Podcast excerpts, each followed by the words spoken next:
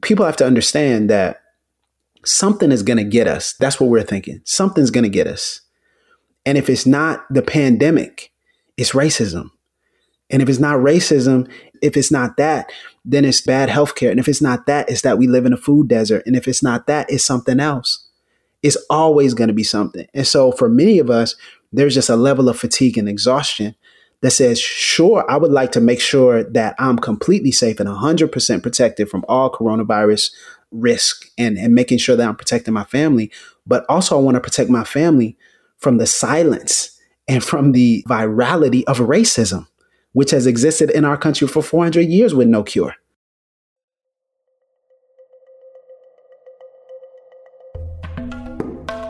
From Religion News Service, this is Beliefs. I'm Bill Baker. This week, Beliefs welcomes Jemar Tisby, president of The Witness, a black Christian collective, and Reverend Tyler Burns, lead pastor of New Dimensions Christian Center in Pensacola, Florida. Together, they host the podcast Pass the Mic Dynamic Voices for a Dynamic Church. Our guest host this week is RNS national reporter Adelle Banks. Welcome to Beliefs. Thank you for joining us. I first want to ask uh, each of you is it possible, uh, first Jemar, to sum up how you, as a Black Christian man, are dealing with all that has happened in the wake of the death of George Floyd? How I'm dealing with it is takes multiple forms. One, and I can't emphasize this enough, is Black mental health. I see, quote unquote, uh, a therapist because it's virtual right now. And I make sure to be able to, to process this with a professional. Uh, probably the best habit I've picked up in, in the recent weeks is just regularly exercising, you know, getting those endorphins, burning off that stress. I try also to mute and block prodigiously on social media. I don't have time for foolishness right now. Um, we're in the midst of a pandemic. We're in the midst of depression era level economic crisis. And we're dealing with an assault, the ongoing assault on Black bodies and Black life. So I really don't have the bandwidth nor the desire to deal with people who refuse to see my humanity or, or, or understand racism as so many have unpacked it over the years. So those are some ways I'm coping and dealing with this moment. I would definitely echo everything that Jemar talked about on a practical and therapeutic, mental and emotional level. I, I, would say, though, that it's important to approach this theologically with the understanding that as Black Christian men, what's in, what's implicit within your question is that we we feel this in our bodies that there's a level of trauma that's taking place uh, from our corporate observance, from our corporate grief, from our corporate lament, um, because we don't have a disembodied theology. We do not have a theology that separates soul and body, that believes that God comes to redeem our souls, but doesn't care about our bodies. And so I think it's important for us to root it in theology and to root it in the reality um, that we feel intense grief, anguish, and what we feel in our bodies is actually deeply theological. And I think the way that has helped me to work through this is actually rooted in the Black church. And the Black church is known as a place of emotive lament, as a place of grief. And so I've tried to find outlets in addition to the, the therapy, in addition to um, watching what I eat, exercising, watching who I'm allowing to speak um, into me on social media I think it's also important that I've tried to create space for black church practices as simple as shouting and as simple as as weeping and as simple as um, as much as possible interacting with my the theology behind my emotions. And just because i have intense emotions of anger and um, sorrow and you know fury and rage i want to i want it to be refined rage as much as possible. But just because i have those emotions i actually want to enter into those um, and I want to allow God to enter into those as well. So that's definitely the Christian side of of my blackness that really comes out in that in in in times like these. Thank you for that. Um, Jemar, you wrote a recent Religion News Service commentary about how people naturally do one of three things when they face a threat fight, flight, or freeze. How are you personally not freezing at this time? Yeah, so that's uh, a paradigm that comes from uh, mental health care and what we do chemically when we face a threat. And so, fight is we want to confront it, flight is you want to run away from it. But oftentimes, we experience the freeze, which is this paralysis, and we don't know what to do. Our system is overloaded. The way to fight the freeze, if you will, and have productive action is through a model I developed called the Arc of Racial Justice, which stands for awareness, relationships, and commitment. And so, as we're thinking about, well, what do I do in this moment? How do I fight for racial justice and against racism? Well, one is building your awareness. And that's doing things like listening to this podcast, reading books, watching documentaries. Um, but also, we, we got to move beyond that. Um, we also need relationships. And so uh, a lot of times that we are approaching this issue in the abstract and it's just philosophical, but but we need flesh and blood and, and human people to attach, uh, to understand their humanity. Uh, it's hard to love somebody you don't know. The problem is, especially with, with white evangelical Christians, is they tend to stop there because they think that the problem of racism is primarily how I feel and act individually towards someone else. Uh, so so if I don't, you know, that's that's things like using a racial slur, excluding someone from your business, those kinds of overt actions. So if that's the problem, then the solution is, well, then I'm going to treat people nicely. And some of my best friends are black, and so I'm not a racist, and I'm not part of the problem. What they fail to realize is that racism operates on a systemic level too. And so we actually have to look at your policies. And I'm just going to speak real bluntly here if in the midst of all of these protests and uprisings that we're seeing now, you're not reevaluating how you vote, who you vote for, and what policies you support, you can miss mm-hmm. me. You can stay silent and stay on the sidelines because if you're not going to be part of the solution, then get out of our way. But the, the, the idea here is that racism doesn't need your personal feelings to operate. Racism can operate on a systemic and institutional level, which is you know why why are christian colleges and universities boards of trustees overwhelmingly white? And then what hmm. happens when they go to search for the new college president or, or or additional faculty? Nobody's setting out in that in that instance to be intentionally racist but just because of the way the system is set up it's going to perpetuate racial inequalities. So those are some examples but i'll end with this. It doesn't have to be big. If you're new to this take the next step so, Tyler, how do you see um, this unfreezing needing to happen, in particular, perhaps with white people, white people of faith that you work with?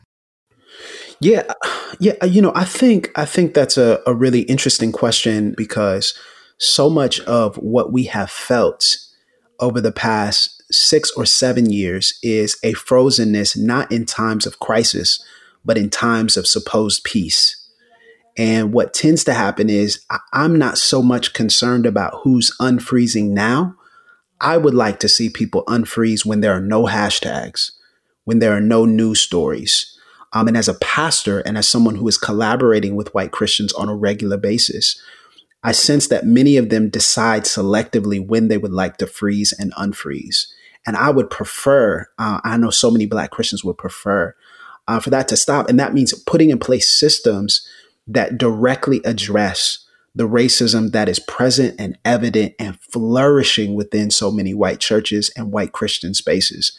And that means we have to take a direct approach. And the freezing now tends to happen in the way that people would, you know, maybe put up a social media post or lament or even listen to a podcast and educate themselves or text someone and say that I feel bad. But what the unfreezing that needs to happen is a systemic unfreezing, systemic action um, and that takes root, as Jemar was mentioning, in so many of our places of power, in the way that we spend our money, in so many different areas. And so uh, the freeze right now is um, the unfreezing right now is fine, and I think that's that's good. It's good for empathy. It's good for sympathy. It's kind of moving the needle and pressing the conversation. But if we if we go back to freezing again in a few weeks or a few months when the news cycle has moved on, we'll have made no true progress. And so I need people to to freeze in times, unfreeze in times of peace, not just in times of crisis. Thank you for that, both of you. So there seems to be this sort of visible, palpable change in how a variety of people are responding to the current headlines and the released videos about violence, particularly from police officers against Black people. And I'm wondering if you can speak to either of you to the why now. First, Jemar, why why is this happening now? Yeah, I think that's a really important question because we have seen so much change in the past five years or so. So, late 2014 into 2015, we saw the Black Lives Matter movement become a topic of national conversation. But what has happened since then? We've seen primarily the election of this president. I think has uh, stressed people out, whatever side of the political spectrum you're on. This is just nonstop news, most of it not all that great from the White House. And so that's put a stress and a strain, but especially in terms of the, the racial climate. You add on top of that a pandemic that we're in the midst of, which has also become partisan and politically polarized, where like wearing a face mask or not wearing one is now a political act instead of uh, an issue of health or science. And then you add on top of that um, the the recent spate of uh, discrimination and and uh, brutality against black people because I think what happened uh, George Floyd's murder was graphic and visceral and ugly and it should have never happened but that came along after we found out about Breonna Taylor and her being murdered in her own house where the police raided in the middle of the night, but they had the wrong address. That's after we found out about Christian Cooper, a black man who's bird watching in Central Park and had the police called on him as if he was physically threatening this woman. That's after we found out about Ahmaud Arbery, who was murdered while he was out for a jog and literally chased down and hunted down um, and murdered. So, so it was the accumulation of events and and this sense that nothing's changing you know? We've come we've had all these protests we've had all these marches we've we've we've talked about this ad nauseum and i think it's the accumulation of all that and the landscape has changed and is different and that's why you're seeing this um, these uprisings nationwide and even internationally at this moment. Yes the international aspect is something that is uh, is also quite fascinating. Tyler um, i'm wondering what you think of responses you've seen from Christian leaders and lay people, including white people in your community and beyond? Is it different? Are they different than a month ago, a year ago, even? Well, I think that's a great question. And I would say that there is some difference. Um, you know, I was thinking back recently to 2012 with Trayvon Martin and 2014 with, with uh, Mike Brown and those very public killings. The response from white Christians and white evangelicals was either non existent or maybe perhaps exploratory. Um, uh, mildly sympathetic. But now what we're seeing is even in the midst of rioting and looting, that many white churches and, and leaders are saying, well, we have to understand that riots are the language of the unheard, as Dr. King would say. And so there's there's greater conversations. There's a sense in which people are feeling pressured to say something, which is a healthy thing. Uh, but what I would say is that the reason why that shift has taken place is is because people of color over the course of the past seven to eight years have put themselves at great personal, spiritual, psychological, emotional, and mental risk to force the church to say something, to force the church to do something. And we have to understand that we're talking about progress from the stance of statements, not of actions, not of policies. And so what I'm not seeing so much, what I'm seeing that's that's healthy is is the speaking. I'm not seeing so much is the policy changing. What has changed about the nature and the DNA of an organization? What has changed about the functional systems and strategies within a church? Are we still playing patty cake with white supremacy? Are we still desiring and pushing to end it, to dismantle it in all its forms, especially in our churches? And so I think there is definitely a change in the way that the perception is and the way that the sympathy is and the way that our statements are being made. And that's a positive. I don't want to push past that. But what I do want to say is that now, you know, as as the scripture says, we cannot just simply love in word and in tongue, but in deed and in action as well. And that's what we need are actions practically, tangibly that address the core of white supremacy in the church. I, I believe I've seen that um, black church groups and others have started to call and continue to call for policy changes, as you've mentioned. Jemar, is there anything um, specific that you can see happening soon in the realm of policy as opposed to just the um, the words, as um, as Tyler pointed out? Will it happen? I have no idea. Can it, can it happen? It is possible. Uh, Los Angeles, uh, the mayor just announced that they were defunding. It was only maybe about 3% of the total budget, but it's a start defunding their police department. Um, which is a beginning because then you can use those funds, which for LA amounted to like 100 and 150 million. Uh, you can divert those resources to what we know prevents encounters with police, like mental health care, uh, better systems for reentry for formerly incarcerated people, et cetera. So there are organizations out there now doing this work, like like Campaign Zero, that that has suggestions. Um, uh, there's a new website uh, that was just launched, Eight Can't Wait, the number eight can't wait.org, which is talking about policing practices in particular, like the physical practices, the holds and the moves that they can undertake when they encounter someone physically and which ones need to be stopped.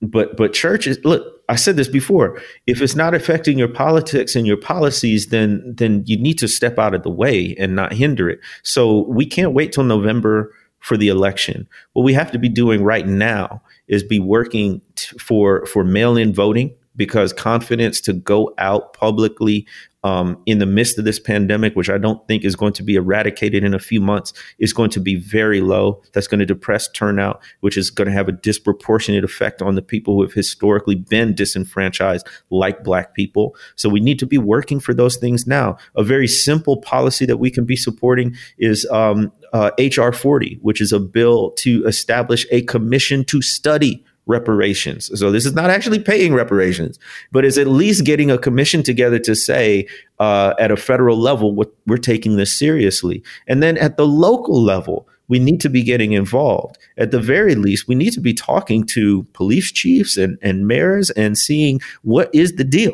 How is it being practiced here? Do you can you name right now your local district attorney? Because if you can't, you are missing a key player in the criminal justice or injustice system because these are the people who have the power to extend plea deals, to recommend sentences, to bring charges at all against people. And so these are some of the ways that we need to think systemically about reform and revolution.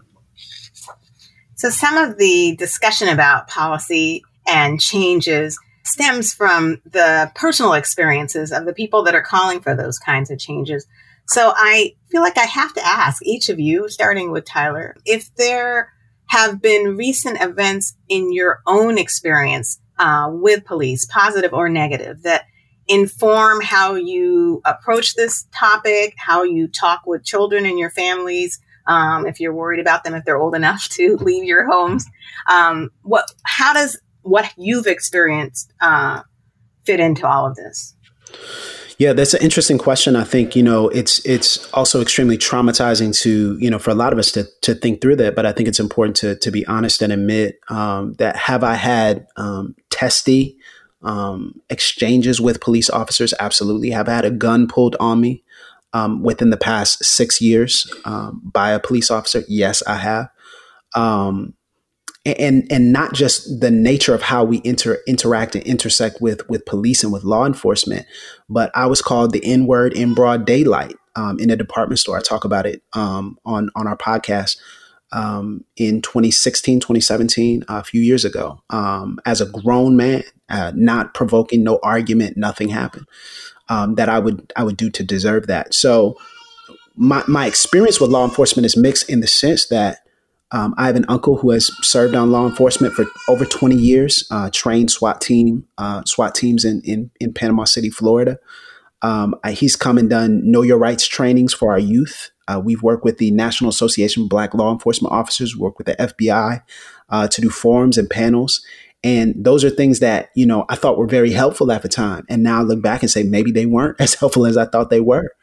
Um, but we definitely, as as Black Christians and as the Black church community, we've leaned into a pragmatic approach to dealing with law enforcement officers, recognizing that many of them are in our, our pews, many of them are in the seats of our church. There are there are congregants, but they're also real people that we have to to love and interact with. But the problem is when our relationships with them start to cloud our analysis of the systemic problems that they continue to replicate That's the issue. And so we've we've worked with making sure that our, our young people and our, our youth before I was lead pastor, I was youth pastor for nine years at our church. So we worked tangibly to say this is what you do, this is how you can know your rights. But the problem is, Adelle, uh, there there are not uh, systemic policies and even in our sheriff's department, there's there was an argument and there was a fight and a delay about body cams in Pensacola. There's body cams in in in a neighboring city, Milton. They don't have body cams. So as our as our kids go out and interact, we cannot just view this as a relational problem. We cannot hug uh, police brutality away. We must legislate it out, and we must provide accountability that is strict and fierce, so that protects our children and protects our families. Appreciate your sharing. Sorry to hear about what you have gone through. Jemar, would you have anything to add about personal experience shaping how you're approaching these issues? Like the traumatic encounters that I've had throughout my entire life as a black man in America, shaping my perspective on this, that kind of a thing. Yeah. If any way to sum that up, I realize that is super challenging. Oh no, it's uh, um, it's like I need people to feel that it's like all encompassing, it's comprehensive. Um, that literally, you know, we I often use the the the phrase, you know, every time I step out of the door or walk out of my house. But the reality is, not even in your own house are you safe, right? We we learned that with Breonna Taylor, um, among others. Uh, and so, what what I think is hard for a lot of white people to feel is the thought that you are constantly under surveillance. So this is this is one of the historic yes, aspects, yes. right? Is that um, black bodies have always been policed and controlled and patrolled. So in 1850, one of the things that led to the Civil War, Fugitive Slave Act, which meant if you by chance crossed the Mason Dixon, escaped from slavery, they now had a national law in place that said you could be recaptured and, and sent back down the river, as they would say, referring to the Mississippi River, and uh, that meant there was no place in the U.S. where you you were safe um, as a as a formerly enslaved person. And sometimes they got folks who who never were enslaved, but they were black, so they fit the description. And guess what? You going down. Uh, after the Civil War, when towns and cities began establishing formal standing police forces, which they didn't often have prior to emancipation, uh, they would go out on um, uh, they would pass the black codes and and laws like vagrancy acts, which said if you were a black person found minding your own business just out somewhere and you didn't have a paper that showed that you were gainfully employed by a white person, guess what? You could be fined, and if you couldn't pay the fine, you could be jailed, and if you were in jail long enough, you could be uh, leased out as a convict in convict leasing, right? And and so here's the thing about it you didn't even have to be a police officer to catch someone on these black codes, which breeds a, a, a culture of white people thinking that they can dictate the when, the where, the how of when of where black people show up. And that continues on to this present day with me and my group of friends who are all black and Latino being followed at the at the arcade, being pulled over multiple times as a teenager and I'm quote unquote the good kid, which by the way, it doesn't matter what your behavior is. If you face brutality, you didn't earn that or deserve that. Um, you don't have to be a straight A student to be worthy of uh, dignity in your interaction with the police. But it didn't matter because to them, I wasn't a Christian who was one of the leaders of my youth group. I wasn't a uh, a student who had a high GPA and was on his way to Notre Dame. I was just another black kid. And that's what white people don't understand. They they they think, "Hey, I'm John, I'm Sarah, I'm I'm whoever, I'm an individual." No, no, no. We get treated as a group. We have to speak for our group, we have to stand for our group, and we get we get we get all the disadvantages as a group, no matter what our individual achievements, identities, stories, backgrounds, etc. I appreciate both of you sharing that, and it's uh, really good of you to be willing to let people understand more about this from a personal point of view. I wanted to ask Tyler about this issue of the protests that you're involved with in Pensacola. And all of these protests are coming in the midst of COVID 19. And there are these concerns, you know, as it disproportionately affects African Americans, um, that when you have these two things intersecting, possible coronavirus and protests, that this is going to just be yet another problem ahead of us. And I was just wondering how you, as a clergy person dealing with this, choose to march now, despite those dangers, how you work around those if you can in any way. No, it's it's a really interesting question that people have asked, and it's definitely something that I have uh, considered and and am you know continuously working through. One of the the benefits is scientifically there is at least some proof that the coronavirus travels um, much quicker and much more deadly. It's much more deadly spread um, in indoor facilities and obviously touching surfaces and things of that nature. And then the aerosolized nature of everything that if you're outside and if you have a mask on, if you're able to keep some sort of social distance, that it helps. Um, is it difficult? Absolutely. Is it something that we're concerned with? Of course um, we're, we're taking specific measures. I basically don't wear the same clothes. If I go to a uh, protest, I don't wear the same clothes again. you know, I just have to put those in the wash immediately and scrub before I can hug my kids and, and kiss my wife. But people have to understand that something is going to get us. That's what we're thinking. Something's going to get us. And if it's not the pandemic, it's racism. And if it's not racism, if it's not that, then it's bad healthcare. And if it's not that, it's that we live in a food desert. And if it's not that, it's something else.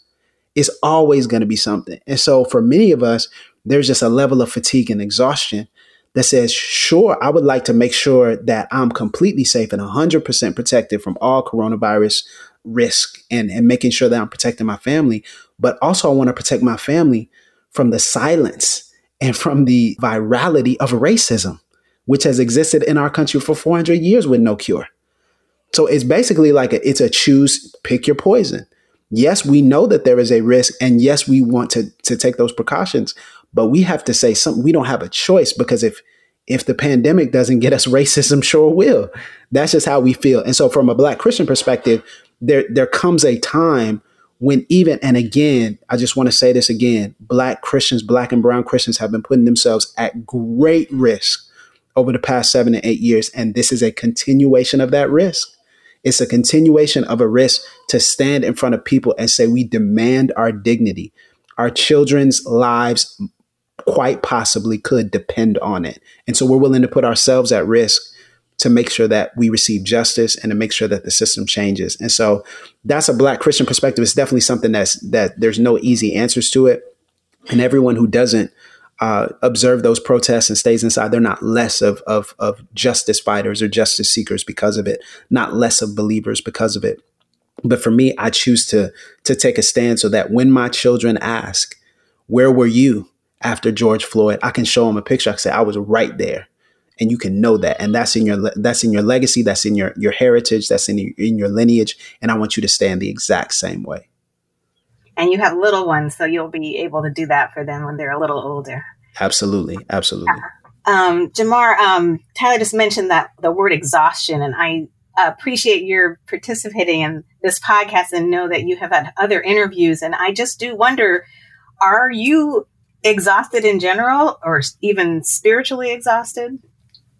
It comes in waves. Um, there are moments when I feel that way. Um, on a day like today, I'm energized uh, because I know there's a lot we're up against, but there's a lot we can do. And that's part of my heritage as a Black person in America and as a Black Christian. We've always been up against daunting odds from lynching in the era of Jim Crow to being exploited for our labor in the era of race based chattel slavery to even now being hunted down and what many would call lynched by police. We've always faced these odds. It's exhausting dealing with the people who refuse to see the reality.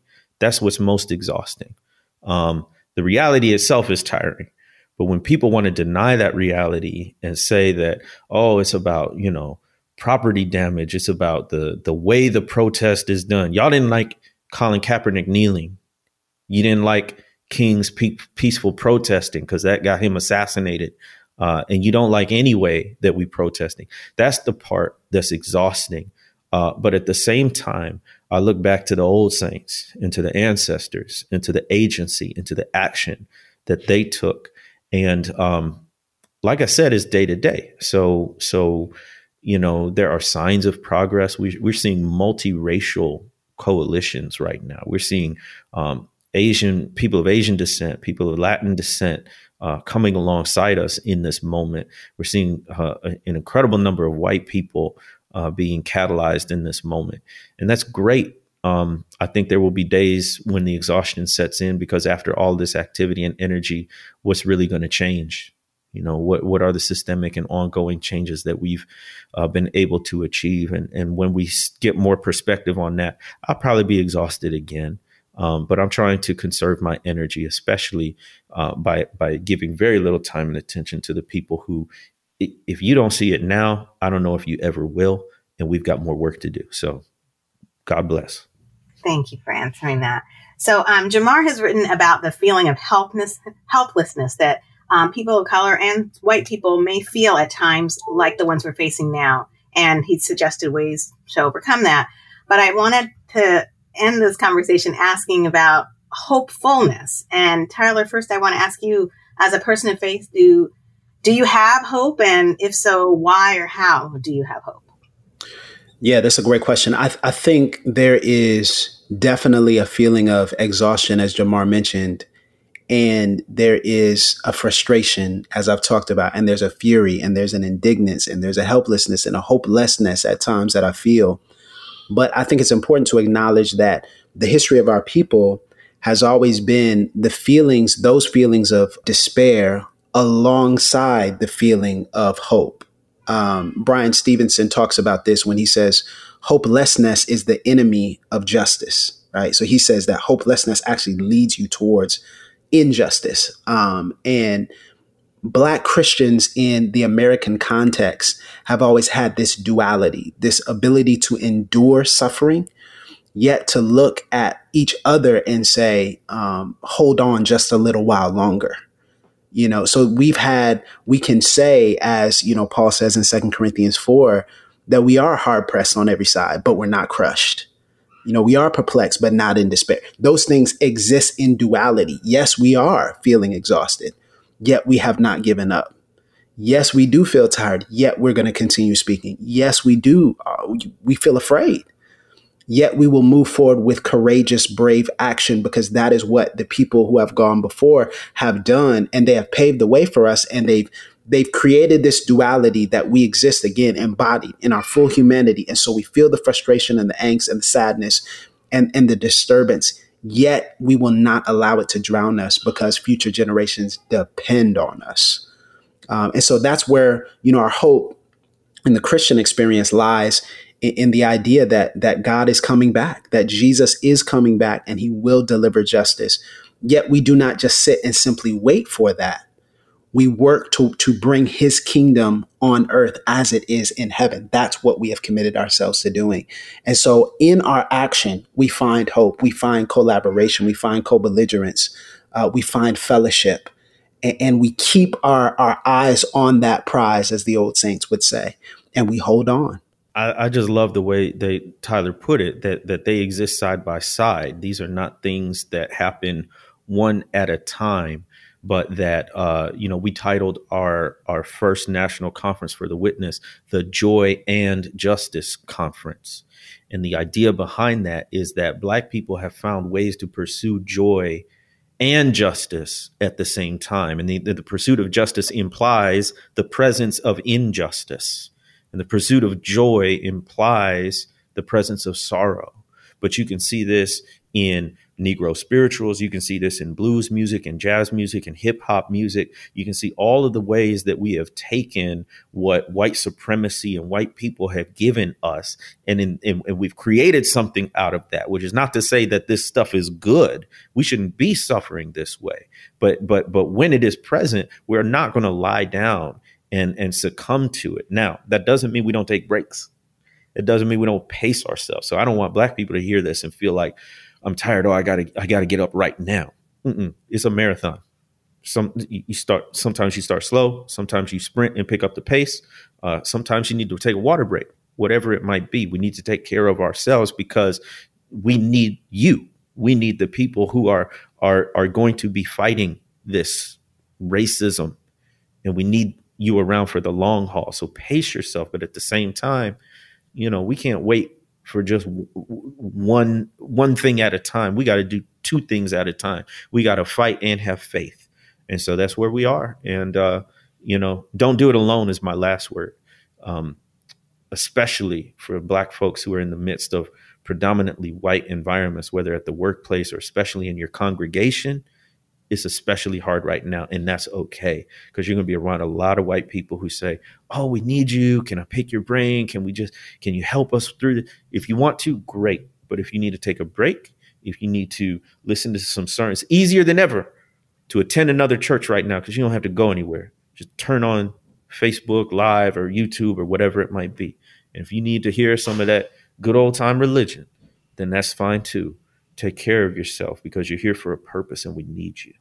Is there anything that either of you two would like to add? I would just say this is the beginning of a conversation. Um, so, folks listening, you know, obviously this is not the one thing that you should listen to. There's there's a lot. So you can visit our website, thewitnessbcc.com. We have literally hundreds of articles. We've been here, y'all. We've been doing this work for some years, and you can access that without having to ask your, you know, one black friend or person of color, and um, perhaps being a burden on them.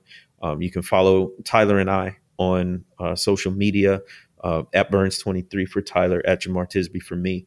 And obviously, there are tons of books and resources out there. So the only thing I'm saying is a lot of times, um, white people in particular like to treat racial justice like a light switch that they can flick on and off, challenging you to keep it on and to keep it on after the cameras stop rolling, after the headlines uh, stop coming, to keep it on, uh, gather with some community, keep it on together. But the only way we win this fight is, like Tyler said, to fight the freeze beyond this moment. And so that's what I'm I'm encouraging folks to do. Thank you, Tyler. You get the last word. well, um, I, I, think Jemar summed it all up. I would just say, as a pastor, you know, I think pastorally, I think theologically, and you know, one of the things that I believe is so important, especially if there are white pastors who are who are listening and tuning into this, and white Christian leaders, it is important to emphasize to um, our churches, especially our white evangelical churches, that there has to be a level of intensity and ferocity here um, that addresses white supremacy on the scale that has been instituted in our country. And one of the things that I'm telling people is is half measures are not enough. Cliches will not do. Dr. King talked about it in letter uh, from a Birmingham jail where he said, you know, most of the time what, what what the white moderate are doing and they're saying are sanctimonious or pious irrelevancies and sanctimonious trivialities. Like, it is not enough for us to simply say nice things at this moment.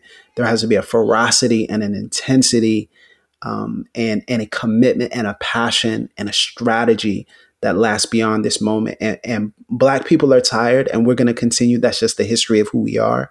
But we cannot do this alone. It's impossible for us to do this alone.